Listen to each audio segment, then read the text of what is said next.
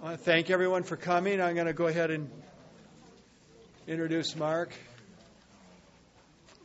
Mark Stewart is Professor of Civil Engineering and Director of the Center for Infrastructure Performance and Reliability at the University of Newcastle, Australia.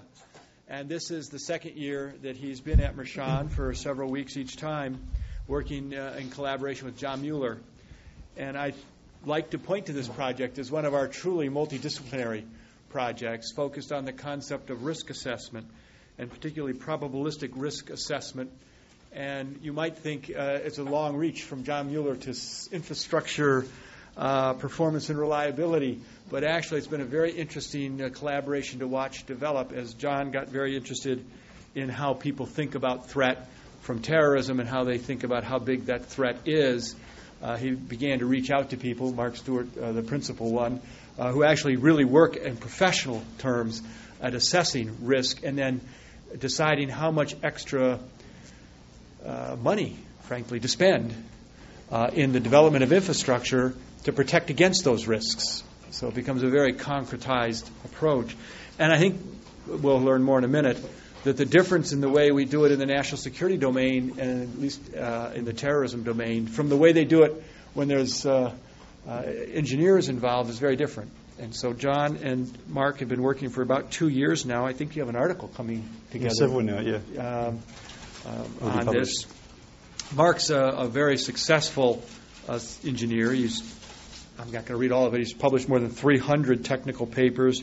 He's been doing this for more than 25 years. He's received huge grants from the Australian Research Council. And today he's going to discuss the cost-benefit assessment of counterterrorism protective measures as applied to critical infrastructure and key assets. So, Mark, it's great to have you back. Thank you. Rick. We're looking forward to this. Thank you very much. Well, first, I'd just like to thank Rick and the Mershon Centre for providing some financial support that enabled me to visit here several times and to work with John and hopefully make other collaboration as well. As Rick said, my background is in civil engineering, and I've been doing that more than 25 years now. And in terms of risk assessment, all that time has been looking at really low probability, high consequence events, right? Mainly earthquakes and cyclones and hurricanes. And all of it is really about trying to work out what level of protection do we need to design for buildings or bridges, and at what level does it become cost effective. Or also, what level does become wasteful? So, in a sense, what led me into this field is that after the events of 9/11, I went to a couple of talks by experts on blast damage and terrorism, and what I kept on seeing time and time again was worst case scenarios. Right? They talk about a 5-ton device going off in downtown Sydney or downtown Melbourne, and talking about the devastation and loss of life and so on. And there was little emphasis really on the spectrum of risk. They were really just looking at the worst case scenario all the time, right? And we don't do that in engineering. Normally in engineering we look at the probability of these events occurring, the consequences of them, and we try to balance the cost versus the benefits, right? So we don't design every building to withstand a Richter 10 earthquake, right? It's possible, but the probability of that is so small, we're not going to waste society's resources by trying to strengthen every single building like that, right? So we look at the spectrum of risks. The other thing I found is there was a lot of arm waving. Everyone had their own view about terrorism and what should be done. It was someone's opinion, it was someone else's opinion. It seemed very subjective, right? And as an engineer, I like to express things in terms of numbers, right? To me, numbers are very, very objective. They can be wrong, but at least if it's wrong, someone else can say it's wrong, and there's a basis for further debate. So if you express risks into the numbers rather than words, then that gives you a more clearer basis on how to start a discussion, rather than saying it's just my view. And also with numbers and equations, if it's done properly, the assumptions you made are very transparent. If you make a bad assumption, it's pretty obvious. So if we start looking at really a cost-benefit assessment of security measures, we need to ask these questions. We need to get some answers. The first one is, what is the threat probability? What's the probability that there will be a terrorist attack this year, next year, or in a certain time period? what are the consequences of an attack? Right? Can it be small? Can it be large? And probably more importantly, if we do have security measures in place, what's the risk reduction by those security measures? Right? No security measure is going to be 100% effective. Right? And I'd argue that many of them are probably not even 50% effective. Right? So we need to factor all of those in. And ultimately, we're trying to make a decision. The decision really is, do we do something? Or in some cases, it's optimal actually to do nothing at all and put that money somewhere else, right? Where we get bigger bang for our buck, right? And better benefits. So in terms of counterterrorism measures, I've done some work on infrastructure, as Rick said, and with John, we've done some work on aviation security, looking at air marshals and hardening cockpit doors. And these are, and I'll touch across all of these examples. So I suppose, and what's the problem is, there's a large amount of money being spent on homeland security in the US, right? More than $400 billion since the events of 9/11. There are many decisions made about counterterrorism immediately after 9/11 that involves large amounts of money. Right? They were done very, very quickly, and some of them had quite disruptive effect to society and the economy. And like anyone who's flown knows all about that. Is just one example. And in many cases, the effectiveness of these measures isn't really known. Right? There hasn't been any detailed quantitative studies or any various or like systems modelling to really think, well, you know, do we need all of these measures, right? And what's the most appropriate mix? And that now, after 9/11, it's perfectly understandable that the governments want to bring out a lot of security measures. You know, they have to act quickly because they didn't know what the threat environment was. There could be more attacks, right? So that's understandable. But after eight or 9 years, now is a time for a bit more reflection about what's an optimal use of our resources. And the US isn't alone. I mean, Australia has gone through the same process. You know, we're spending large amounts of money on homeland security, so it's not just a US issue. Right? Many governments have reacted in that way. So when I talk about risk, it's really the product of the threat probability times the consequences. Right? And that can give us really, it's like an expected loss, right? A bit like what is used in the insurance industry. So it could be expected damages per year, expected fatalities per year. Right? They're the two main measures that we're concerned with. And that's the definition of risk used in Australian and international standards on risk assessment. So that's awfully straightforward. Now, when we start looking about decision-making, there's a flow chart. And essentially, we try to determine what can go wrong and how can it happen. We then try and think about, well, what are the consequences if something does happen? What's the probability of that occurring? Right? We look at the product of those two, and that gives us our risk. We obviously want to do sensitivity analyses to see how sensitive the results are going to be to our assumptions and our numbers.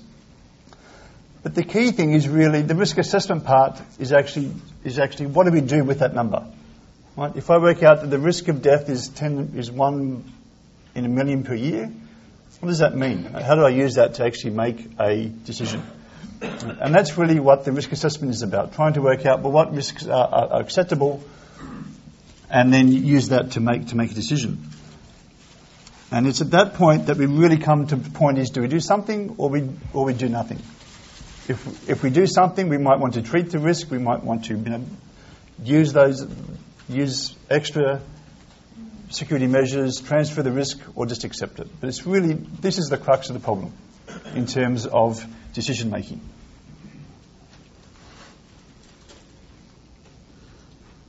So the Department of Homeland Security brought out a national infrastructure plan early this year, which sounded quite encouraging. The whole plan is based upon a risk-based approach, so that's fine too. They define risk as consequence, vulnerability and threat. That's all fine, I can't argue with that. But in their flow chart here, they assess the risk and then they prioritise and then they spend the money. There's actually nothing about risk acceptance criteria. There's nothing about other risks actually too low. The implication is the risks are high and they have to prioritise and spend money. So it's a bit of a concern that this report basically says we must do something. Right? So they made that decision in advance. And that's not really an appropriate risk management approach. And no surprise is that really the DHS is very risk averse, right? And that's not news to many of you. So all of this is really about decision support. How can we help get more information to help make better decisions, better informed decisions? So there's many security measures and options, different costs, different effectiveness. So there's not one straightforward solution. Normally there's a whole range of options, and it's best to find the mix which gives you the best outcome at the least cost. So one approach is to look at the net benefit. Right? What's the benefits minus the cost? And if that's a positive number, then your investment produces a positive return, and that's a good thing. And that's the basis for how we design nuclear power plants, aircraft, levee protection, and other natural hazard mitigation. So there's nothing really new here. What that's really a bit new here is really the application to counter-terrorism. So with probabilistic terrorism risk assessment, we need to know something about the threat probability. Right, that's very difficult, and we'll come to that a bit later on. The consequences, if there's a scenario, it's not difficult to work out what the potential consequences could be. Probably the biggest challenge is what's the vulnerability of society to terrorist attacks, and how effective are the counter-terrorism measures. Right, the cost of these measures is, again, fairly easy to find out. Right, what's difficult to know is really how effective are they. There's uncertainties in information, and that's why I use uncertainty in probabilistic modelling and risk-based decision support. So when a counterterrorism measure is cost-effective, we need to start thinking about, well, how do we put numbers to loss of life, damages, the threat probability? We need to know values for those particular issues. And the whole idea is to optimise the mix of CT measures. Right, and as I said before, I've done some work on built infrastructure, and John and I have done some work on aviation security, and I'll touch across all of these. Now, in discussions with John I've had, he seems very averse to the use of equations. As an engineer, I can't help but use equations. So I've got one equation in this presentation, that's all. And I think it's a very simple equation. But you can be the judge of that. The net benefit is really, what's the benefit of extra security in terms of, how many lives are saved, how many what damages has been averted because of that extra expenditure, and then we deduct from that what this security cost is. So the benefits is a reduction in expected loss. And expected loss is simply the probability of an attack times the consequences or the loss of that attack. So this is really the risk. It could be dollars per year, for example. And then the reduction is basically we have this factor R out here, which is my amount of risk reduction I get with my counterterrorism measure.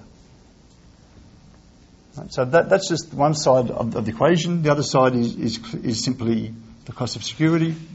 You put that in equation form, risk reduction times the probability of attack times the losses minus how much I've spent to get that risk reduction. So the left-hand side is the benefits, the right-hand side is the cost. And if this value is greater than zero, then it's going to be cost-effective. So you maximise the benefits by really maximising your risk reduction. Right? And the bigger the benefits means that if the bigger the losses, then obviously the bigger the benefits, if you can reduce those from occurring in the first place. Or you can minimise what the security cost is going to be. So this is very, very, very simplistic. I could turn that into 50 equations just like that. Right? So, but we'll just keep it very, very simple at this point in time. So the first step is, well, what are the existing risks? Just to get a feel for where we are. There's concern in Australia about mass casualties at airport terminals, and I think those concerns are shared in other countries as well. If you just look at the numbers of attacks in the past, No, there aren't too many attacks on airport terminals. In the Asia Pacific region, there's been 9 attacks in the last 10-year period. Very few fatalities. Most of these attacks is just someone with a gun, right? Just shooting.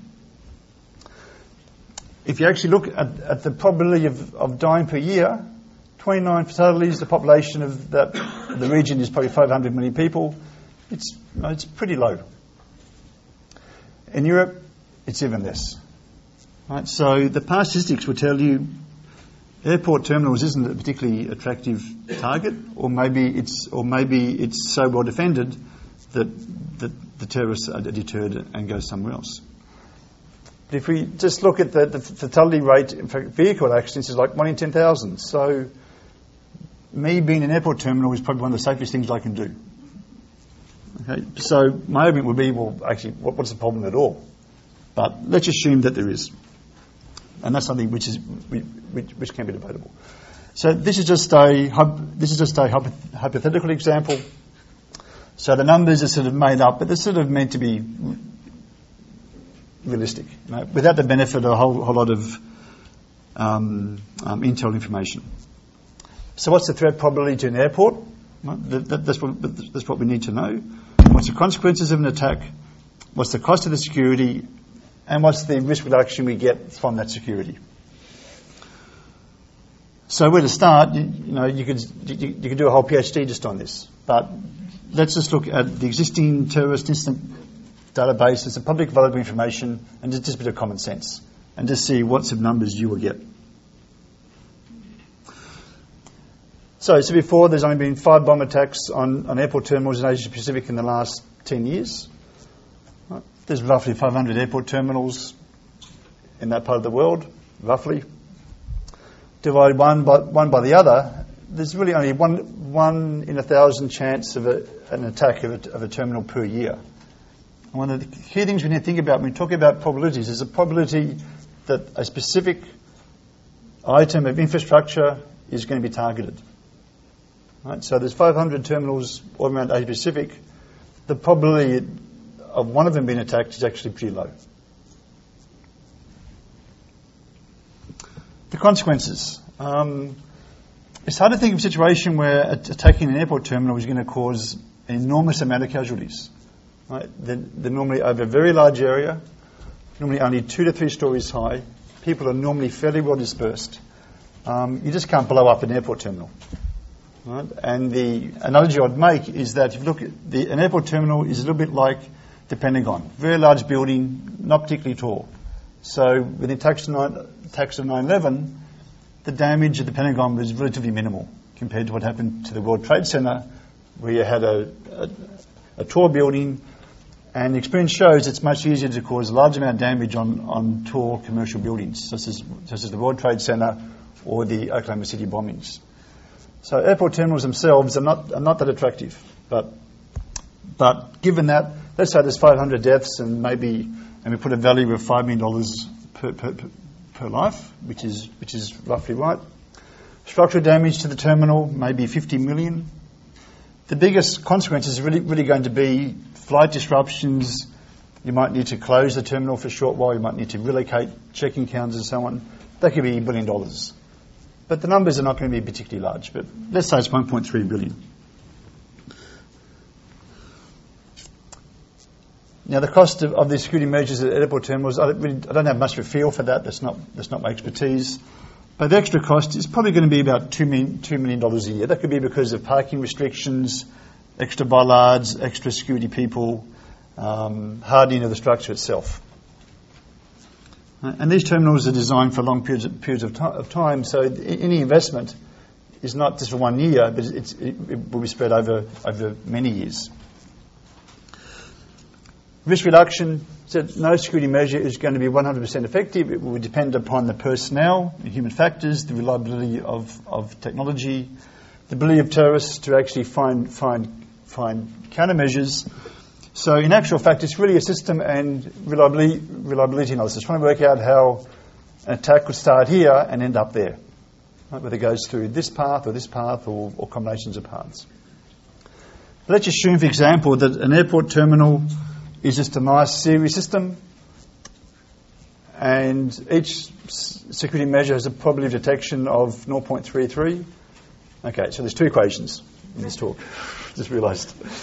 So it's a series system, but basically if the terrorist has to go from here to there and get through all of these four countermeasures, if the probability of detecting one of them is 0.33, the probability of getting through the end is only 20%. So it's 80% effective. And that's a pretty high value.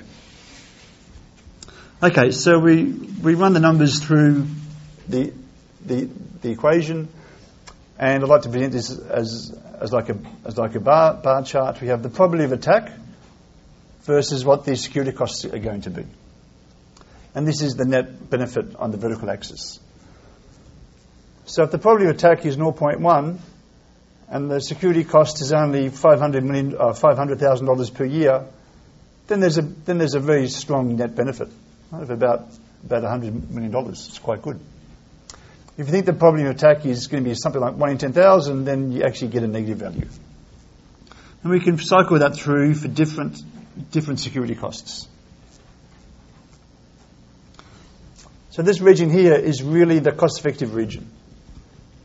Right, as an engineer, I'm not an expert on what the threat probability is going to be and perhaps even what the security costs will be. But this information can then be used by those people to say, well, we think we're here and maybe there, and that means really there's a net benefit of a negative value, right? It's not very cost effective. I would argue that if we're looking at the probability of attack of terminals is probably 1 in 1,000, what we discussed before, we're along here, it's not very clear, but these are all negative values, right? So there's no net benefit. If you think you're being conservative, and maybe you think the risk reduction is only 20% rather than 80%, so you think the security is actually less effective than what you think it would be, you run the numbers through again, and sure, these numbers change a bit, but the general trend is still exactly the same. Right? So the idea with the fact that we can quantify this is we can then start to do sensitivity analysis to see, well, you know, which assumptions are going to be important and which assumptions are not going to be important in making the final decision. So the attack probability is something less than 1 in 1,000. Then we're in this region here, these CT measures will not be cost effective. Right? If you think there's a pretty high threat likelihood and you're in this region, then it is cost effective. But I'm not the one to tell you which one it is. It's really just for, you know, people like yourselves and other experts in this area to see where they fit on such a plot like that. But the main thing to realise is that to be cost effective, the threat probability has to be pretty high, right? And past experience suggests that the probability of attack at airport terminals is nowhere near 1 in 100 or 1 in 10 per year. Okay, let's look at buildings. That's something I'm probably a lot more familiar with.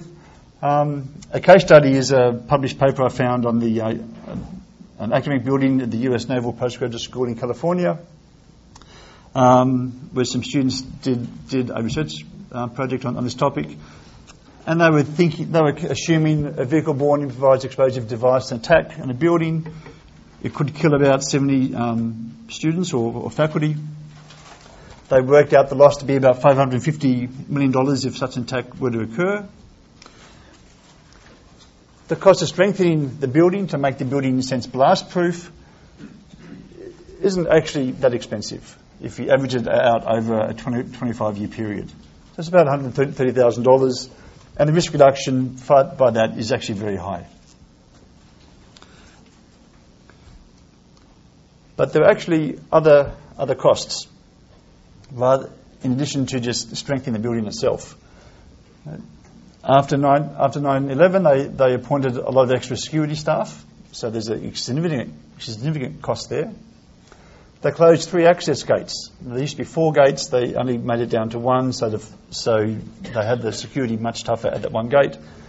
Having one gate increased travel distance for some commuters. That meant there's longer queues to actually get past the security barriers.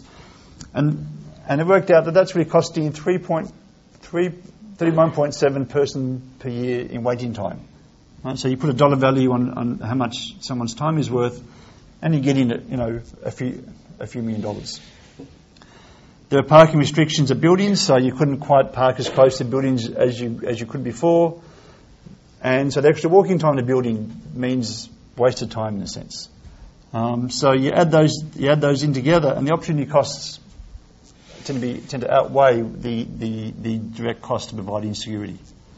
And the opportunity costs are often not considered in any counterterrorism methodologies. So run the numbers through again, and this case I've presented it more as a graph. So again, we have the annual threat probability, and it's per building per year, towards the net benefit, and the net benefit here is zero down here. So anything above the line, net benefit is positive, so it's going to be cost effective. Anything below the line is not cost effective. Some papers have looked at, well, what is the attack probability of a typical building in the United States? And there's millions of buildings in the US. So the probability that one specific building is going to be attacked is actually very, very low. Unless, of course, there is a specific threat, right? But not many buildings have a specific threat. And so in that case, the probability of attacking a single building is 1 in a million or less. Right? It's actually very, very small. So you're somewhere along here. So basically, if you're along here, the net benefit is negative.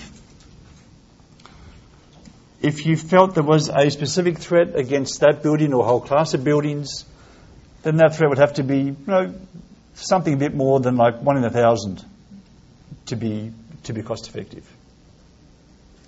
So if you think that the threat probability for your building is somewhere above this line, then you get a net benefit, so it's going to be cost effective. If it's below this line, it's not. 1 in 1,000 is a very high probability. Right? If that was the case, you'd be seeing multiple attacks on buildings every single year, right? And we're not seeing that. This sort of analysis doesn't really apply in cases where there's a specific threat. So you wouldn't do this sort of analysis for the Empire State Building or the Statue of Liberty or something like that. For those buildings, they're going to be a target, and it probably is prudent to take some counterterrorism measures. But for typical buildings just like this one, or a whole lot of buildings on campuses, or commercial and residential buildings all around the US, and there's a lot of work done in engineering to think of ways to strengthen those buildings, it just isn't cost effective. There's far too many buildings. Multiply each of those buildings by a few million dollars each and you get enormous amounts of money. Right? And it's just not cost effective to do. Highway bridges is something else. There's countless journal articles in the engineering community about how to strengthen bridges and how much it costs and everything else. So we'll run some numbers through here. Let's look at a VBIED, about 100 kilograms needed to destroy a bridge. There's been examples of bridge collapses due to other reasons rather than terrorism.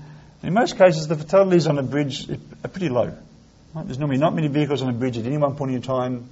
And even those who are on a bridge, they don't all die. Right? Many of them just fall in the water. They might be injured, but many of them survive. So again, attacking the highway bridge isn't going to kill hundreds of thousands of people. Right? So on average, it's about 16 fatalities, right, if a bridge was to collapse without any warning at all. Bridges are fairly cheap to replace on the whole, $20 million. And while they're replacing that bridge, there'd be user delays. People have to drive further to get to their destination. So the losses, in this case, on average, might be about $160 million. The cost to strengthen bridge, again, it's not a vast amount of money, maybe $260,000, and you get a large amount of risk reduction. So we have a similar plot as before. Again, I'd argue we're probably the threat probability for most bridges is somewhere down here, less than 1 in 1,000,000. Right? So it's just not cost effective to do that. Right? For some icon bridge like the Golden Gate Bridge and others, you might want to do something. But for your stock standard interstate highway bridge, you just can't do it. It's very inefficient use of resources.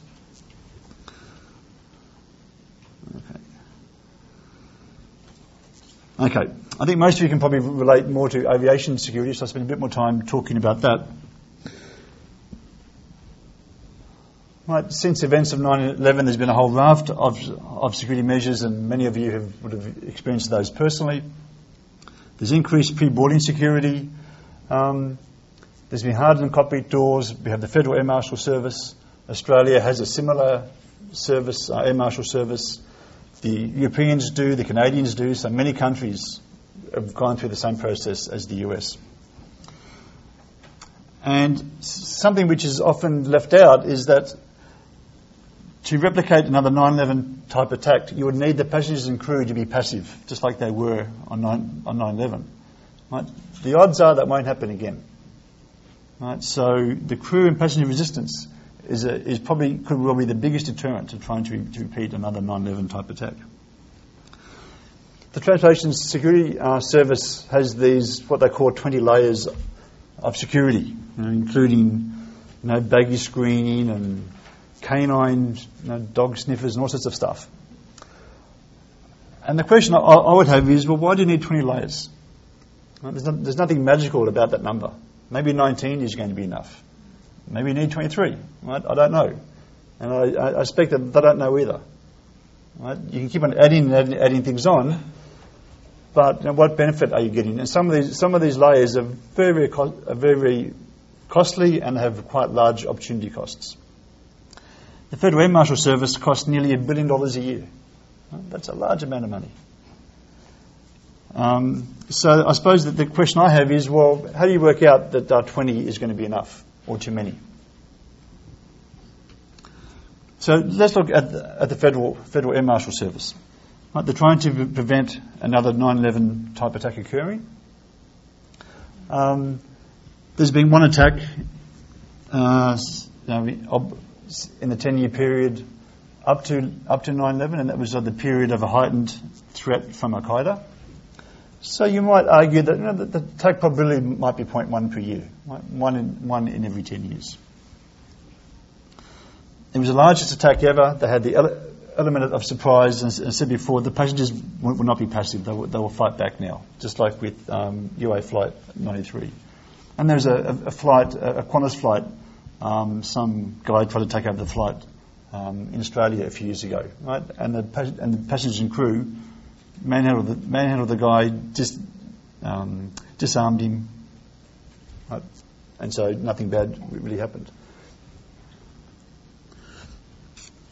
So more difficult is, well, okay, if we have the Air Marshal Service, what extra reduction in risk do we get by having Air Marshals compared to when we don't have them?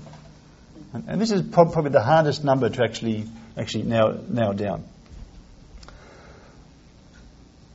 So if you look at the four possible ways to prevent a 9/11 type attack, let's assume that the crew and passenger resistance is probably the biggest deterrent. And so they reduce the risk by 50% immediately, and at zero cost.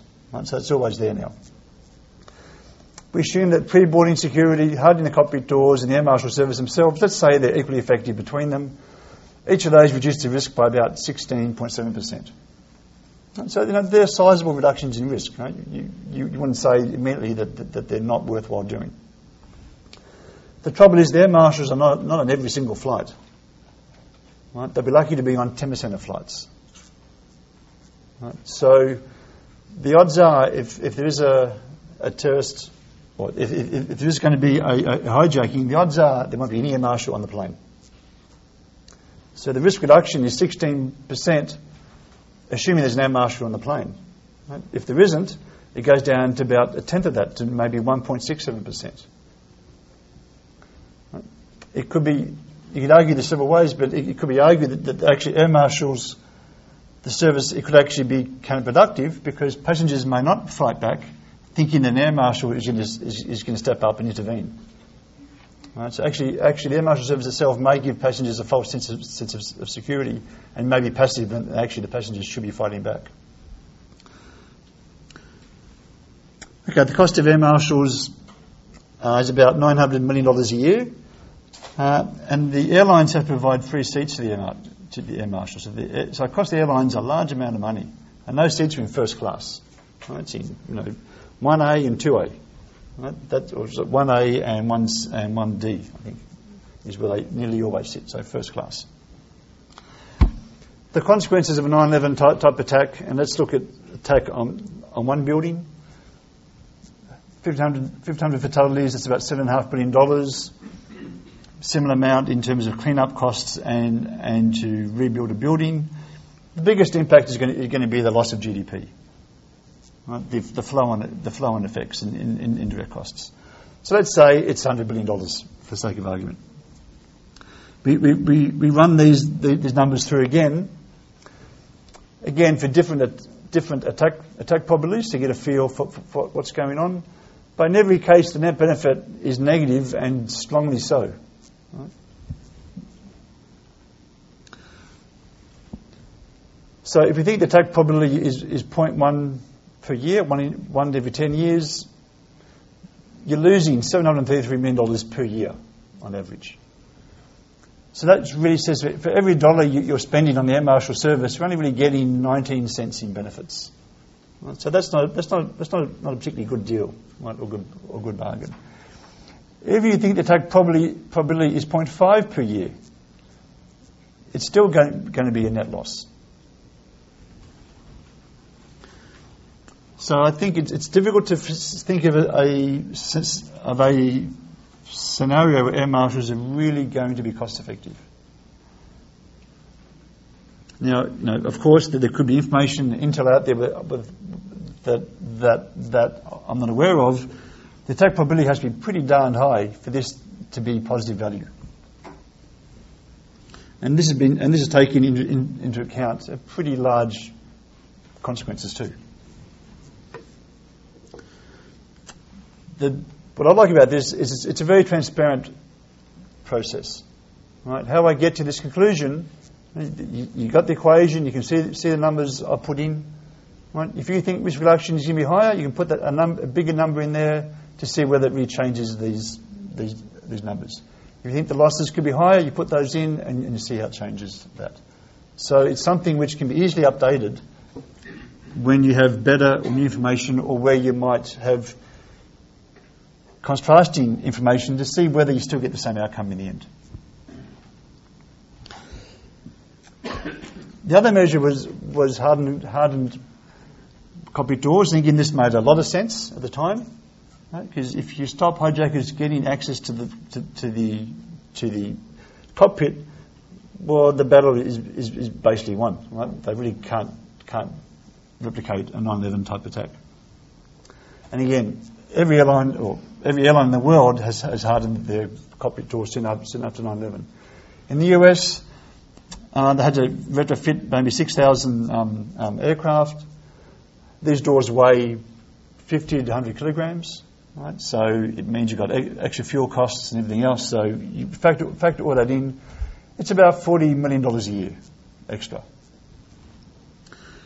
Again, the same risk reduction measures as before. So let's assume it's going to be about 16%, right, for the doors. Now the doors on every aircraft. So anytime there'll be a terrorist attack, that door is going to be there, right, unlike air marshals. So same equation. We plug in different numbers. In this case, threat probability versus net benefit. If we think the attack probability is 0.1, then the net benefit is way up here somewhere. Right? It's an enormous amount of money, which is good. If you think the attack probability is only 1 in 100, you still get a positive net benefit. So when I compare the situation I had with the air marshals, where for 0.1 I had a net loss, for doors I get a very large value. So I can say here that really hardening the cockpit doors seems very cost effective if you think the attack probability is bigger than that number. Right? And I suspect it is. I suspect it's somewhere in this region here. Right? So in this case, $1 of cost, right, to put them in gets $41.75 in benefits. So that's a very good investment. So hardening the doors was a very cost-effective solution, and I'd argue much more cost-effective than Air Marshal Service, and perhaps a whole range of other CT measures. So I probably don't want to get too fixed on the numbers, because numbers can vary and everyone has different views. I think what's important is the method, right? To try to illustrate how you can show whether some CT measures are worthwhile or not. And I should also say that it's not the only criteria. You wouldn't make a decision purely upon this, right? There's going to be political issues, there could be some social issues, some other economic issues. But this sort of work helps inform the decision maker. Right? It's not meant to be a black and white yes no. It just gives the decision makers some extra information. Right? There could be cases where the decision maker is quite happy to do something which is not cost effective because they can think of other benefits, you know, which may be non quantifiable. There's been a bit of debate recently about vulnerability versus resilience. I've seen so many talks now where people talk about vulnerabilities, and everything is vulnerable, and we need to do something. And this building is vulnerable, and aircraft are vulnerable, ships are vulnerable, nuclear power plants are vulnerable, power supply is vulnerable. And the implication is that we should do something to fix it up. Well, all infrastructure is vulnerable. Right? Nothing is going to be impervious to any sort of terrorist attack or any other hazard. It's difficult to classify some infrastructure as being critical, right, or maybe a key asset. Right? So really, all infrastructure is going to be important. The key thing to recognise, though, is if you get damage to most items of infrastructure, it will be disruptive. It could be inconvenient, right, to the local community, but it's not going to have any long-term effects normally. Right? These things can be repaired or replaced. An engineer, most infrastructure I know is designed not so much for terrorism, but it's designed for natural hazards. It's designed to be redundant, so if a bridge happens to be washed away in a flood, it's not difficult for people to find another way to get to the destination. There's normally more than one bridge across the river, right, for example. So networks themselves normally mean if one path is blocked, there'll be another path. It could be disruptive. It could cost some extra money. It could be inconvenient, but it's going to be resilient. So it's really important to recognise that people, as well, infrastructure, institutions and people are normally highly resilient. Right? And so we shouldn't sort of overestimate the fact that we are vulnerable, because right? Really it's more important to focus on resilience. So just some final observations. Terrorist risks themselves, the risks themselves seem to be a lot less than a lot of other natural hazards, right? Or particularly natural hazards. Right? I've done some work on cyclone and damage risks in the US as well as Australia, and there the damages are incredible every single year. Right? You just have to look at what happened at New Orleans. Right? So if you want to invest money, you might want to consider more of an all hazards approach. Right? I would argue it's probably better to divert some money from counterterrorism and put that into reducing or mitigating the effects of natural hazards, right, where you are guaranteed a payoff. Right, the Department of Homeland Security, I think, is highly risk averse, and I wouldn't be the only person to think that, perhaps. Right, is that rational given all the other hazards that we are really, really exposed to? Quantitative or probabilistic risk assessment. I like that because it's a transparent process. The assumptions and quantifications can be queried. Right? You can test alternative hypotheses, and you can do all sorts of sensitivity analyses. And that's why, for example, for any new nuclear power plant to get a site license to operate, they need to go through a probabilistic risk assessment. Right? And these documents can sometimes be, or can be many volumes, probably that much wide in a bookshelf. Right? It's an incredible amount of detail. Right? So it involves many, many person-years of effort. But all that effort means you understand how the system behaves, right? What can go wrong, what goes right, backups, all those sort of things. You know, and nuclear power plants are obviously very controversial, right? So any assumptions you make, all the equations, everything else has to be well argued and then subject to rigorous peer review. So there's a large amount of rigour before a government is going to allow a nuclear power plant to be built, right? Or even to allow existing ones to continue operating beyond their initial site agreement. So I don't see any reason why we shouldn't apply a similar type of rigour to counter-terrorism spending. And that brings on to climate change. That's also the flavour of the month. A lot of the issues we've gone through today apply equally to climate change. Right? Society is very alarmed about this new hazard. We're talking about large sums of money to be invested. And the issue is, well, how do we make sure that the money we invest give us the best outcomes? And I would argue that we need a similar type of rigour to really assess the cost and benefits of impact and adaptation. I know for climate change, there's really two camps. You know, the mitigating the CO2 emissions, right, is one way, and that seems to get most of the attention.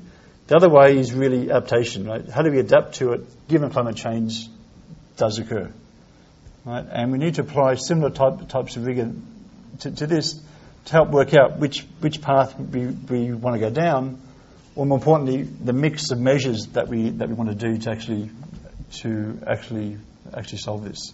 So the methods here apply to well beyond counterterrorism. They really apply to any hazard where you want to be very careful about assessing the risks, costs and benefits to really help inform the decision maker a little bit further. There's some papers, and thank you for your attention. Mark,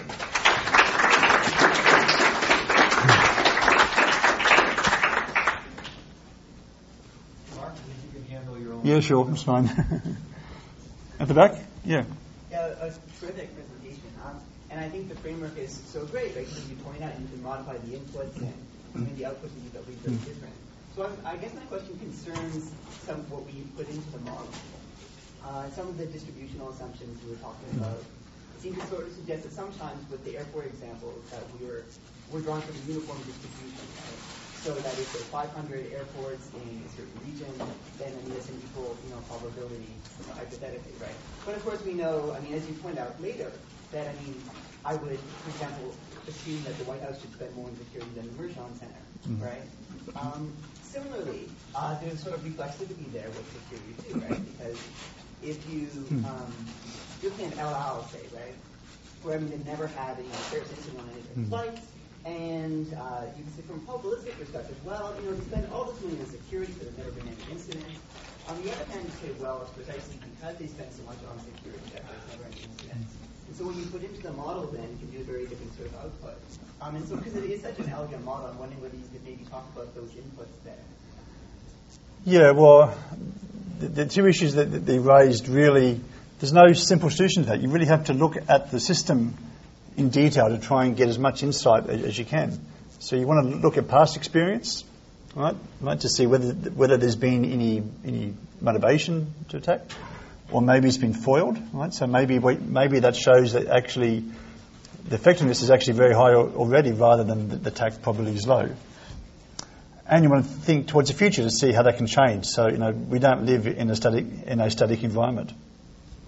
The other issue with this as well is also the fact that this work assumes that if you reduce the risk, for example, airport terminals, that society is actually better off. Now, that applies if I'm looking at earthquakes and natural hazards and something like that. But the other issue is I could just transfer the risk to somewhere else. So if I make an airport terminal so difficult to attack, there's still shops and theatres and stadium and everything else. So, and that in a sense makes it even less cost effective, because you're really not reducing the risks to society at all, right? Because you're dealing with someone who's going to be intelligent and going to try and find the softest target. Yes. Just building on your answer here, you were saying how there are certain infrastructures or certain airports that work as focal points between the government and the terrorists. They both know that those are like hot spots, that there might be a high risk associated with it. In the course of your presentation, you were talking about how you can choose between having a marshal or a special kind of door, and those two solutions are differently cost-effective. Now, I wonder if the decision on the part of the government to go with one solution rather than the other has an impact on the kind of attack that the terrorist group might decide to place. And so making these two options not quite perfectly substitutable. I didn't want to give the impression that it's either one or the other. Right? There's a whole mix. Right? And one thing I didn't really, one thing which is difficult to quantify is the deterrent effect. Right? So the government doesn't really advertise, well, at least our government doesn't advertise openly how many air marshals there are and what flights are on. So you want to, you know, the idea is to have that deterrent effect as well. So this work is, you know, is very simplistic in a sense. It's really just to illustrate some of the concepts. I mean, if you want to do a serious study on aviation security in the US, for example, you know, I could see that being many, many man-years of work.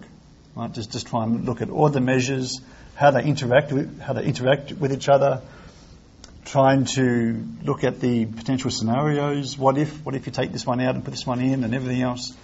No, you can't do that. You can't do that easily. And I don't see that work being done by the DHS. You know, they have resources to do that sort of things. And given the large amounts of public money that's been spent, I would expect that sort of work to be done. Yes? Quick question. How did you come up with $5 million for human life?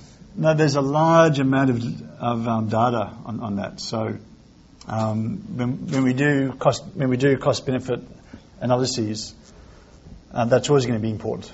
Whatever the hazard is going to be. A report came out last year, financed by the US Coast Guard Service, where I looked at the value of human life for deaths from terrorist events, and they came out that it should be $6.3 million. Right? And that fits within what happens in the nuclear area and the offshore industry area and all those other issues. So, but it is sensitive. So what that report said is that if you do a cost benefit analysis, you should always do a sensitivity analysis where you double the value of human life, right, to maybe $12 million. And if that changes the decision, or that changes the outcome from plus to minus, then that really tells you you're probably not really sure whether you're getting a net benefit or not.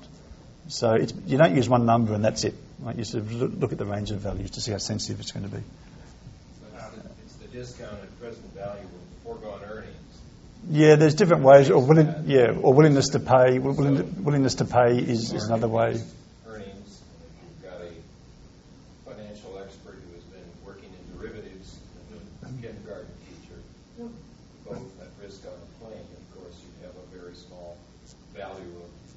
Of life for the kindergarten teacher and a huge value for the expert on derivatives, even though they were very close to a Ponzi scheme. So it's a very tricky business, and you're right, you really have to use. But we make decisions all the time publicly that implicitly put values on human life by deciding what to do about prenatal care, by deciding which crossing to fix, et cetera, goes on and on. Yeah, and in some of the work I've done with John, we've published some tables that shows how much US government spends on particular regulations and how many lives are saved. You know, and for example, putting in airbags on steering wheels, you're really spending $100,000 to save a life. So that's a very efficient use of money. The other extreme is trying to get rid of asbestos in buildings and houses. And that's a very expensive process, and the benefits are pretty marginal. You might only save I think 30, 40 lives per year in the US. We are spending $20 or $30 billion a year on that. Right? So that's very inefficient use. And to take your example, the same thing applies as if in terms of earnings, is someone who's elderly, are they less valuable to society than someone who's young, who just finished college, for example? So yeah, it's full of holes, and there must be thousands of papers on this issue, but they all come down to maybe $5-10 million, roughly in that ballpark. Yeah. My other question had to do with Homeland Security is risk averse, but I'm wondering how much we know about citizen consumers and whether they have strong preferences for certain kinds of attacks versus others. In other words, are they much more risk averse if they're in a plane or sitting on a bridge rather than in a terminal or in a post office or something where they think they've got some probability of escape? Do we have any sense in that how that translates into willingness to pay for protection is an important issue? Well, yeah, and in the model here, I've basically assumed a risk-neutral attitude. So it's everything is going to average out. Yeah. But to be really accurate, and as I said, I could make this in 100 equations. You want to start to look at, you can start to model the degree of risk-averseness. Right? And some people are risk-takers, and some people aren't. And it depends. If you're in a plane, you're normally more risk-averse because you feel helpless. You can't do much. If you're driving a car, people feel that they're in control and they're a better driver than everyone else.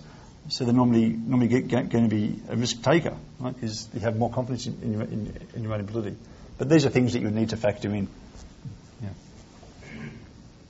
Yes? There's also been a little research that there's a test of current cycles. So I'm just going to say whether the regulatory durability was just taking about 10 years and coming into a cycle. Do you think this could affect your results? I mean, I don't remember how long those cycles are, but the risk is not the same.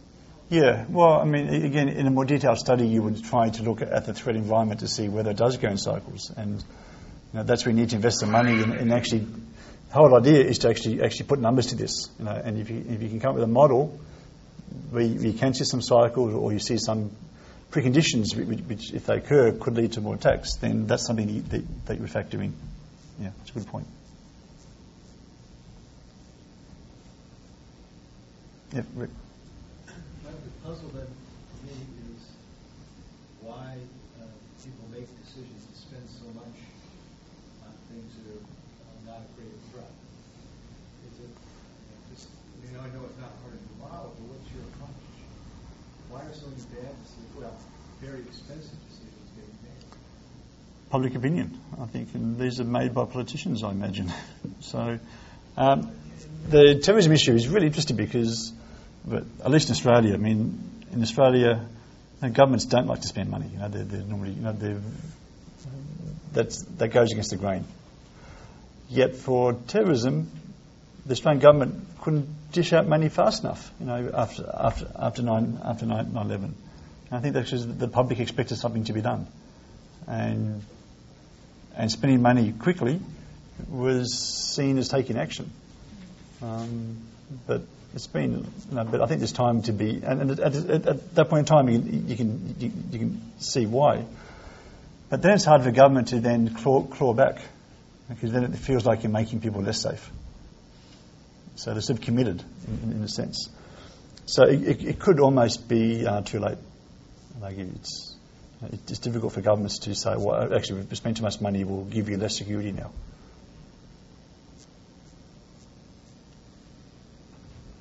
Then sort of a general question to follow it up. Is this model meant to be then made more for retrofitting structures or for ones that are new? Or is it? It works in both. It works for both cases.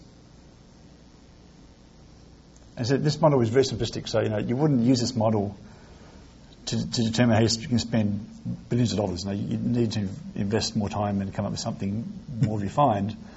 But I suppose the point of this is just give you an idea for the framework. Right? There's sort of questions you need to be asking and sort of what we need to start to be able to quantify to get some rigor into it.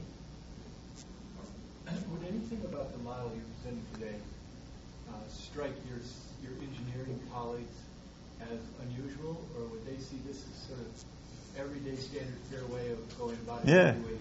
Yeah, that does go. Okay. What's next? So, I mean, if I was talking to my engineering colleagues, I would not give them just a simple equation. Right? They'd be saying, what about this and that? And then there'd be all sorts of things. So, yeah, so this is stock standard approach. So there's nothing revolutionary here. It's just really, it's a new application in a sense. And that's why it's good having collaboration with the Mershon Centre, because I was focused on buildings and bridges. That was my mindset. John, what's the initial feedback from the policy world and political world to this kind of reasoning? From the policy world? I'm just trying to get stuff published. It's uphill. Yeah. Let me ask you another question. One thing when you talk about engineers dealing with this, one thing that's different about terrorism is that the thing that destroys it can move. So if you protect a bridge, hurricanes don't protect a different bridge because you protected it, but terrorists can't. And you mentioned that just very briefly in passing. How can you handle that? In the case of airplanes, you can protect every single airplane in the sense that all passengers almost certainly will stop, or everyone has a protected cabin door. But there's an infinite number of targets and sort of even an infinite number of bridges, essentially. Well, and I think what it's shown is you just can't predict it. You can't predict everything, right? And as soon as you protect some things, then the terrorists can just go on and pick us off the target. So you spend a lot of money strengthening bridges in some parts of the US or some parts elsewhere. The odds are it won't make the society as a whole any safer. And so I think so the concept of risk transfer is something which is very important for this type of threat, which doesn't happen for natural hazards. But I suppose with management colleagues, the difficult stuff for us to handle is what's the probability of an attack? You know, what is the probability of an attack? And you can't nail that down to 5 decimal places, but you should have some feel on those plots roughly where you are along that axis. Right. Within an order of magnitude, at least, you should know roughly where you are.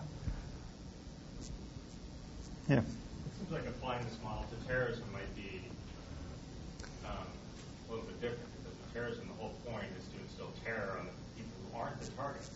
Whereas your whole cost-benefit equation, the cost is being calculated by looking at the targets and the people who actually die. Whereas usually when you think about terrorism, which is a political phenomenon, and in terms of the motivations of the terrorists, is to impose costs or alter the lives of people who aren't the targets. And it seemed like a lot of the action you were getting, a lot of the kind of ridiculous results you were getting, were really focusing on manipulating the probabilities.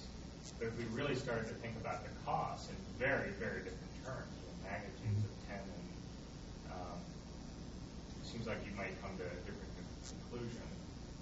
Yeah, well, I think in most cases the costs involved weren't just the direct cost to the individuals exposed. Right? I mean, I think for 9/11, I think $85 billion of that was really loss of GDP. Right? So not just the victims themselves. But yeah, I mean, you're right. It's difficult to think about the consequences because it covers the entire nation. And that, on the other hand, though, is that a lot of these consequences are not. It doesn't directly follow that if it's an attack, you should have all these other consequences. In many cases, in a sense, we terrorise ourselves. And a good example, well, maybe one example is that after 9/11, most people in many countries just didn't want to fly. Right? So tourism dropped. Airlines began losing loads and loads of money. But with the London tube bombings in 2005, I think numbers in the tube were back to normal within 1 or 2 weeks. Right? So there the British just said, we'll just get on with it, and they took on the tube, and that was almost like an act of defiance in a sense. So the way the public reacted in the UK wasn't the same as the way the public reacted in the US and other countries after 9/11. And you could argue, again, this is not my field, but I would argue that in a sense the governments, and our government was the same, they sort of heightened the sense of alarm after 9/11. And therefore that makes the public more fearful, therefore they're going to act irrationally in many cases.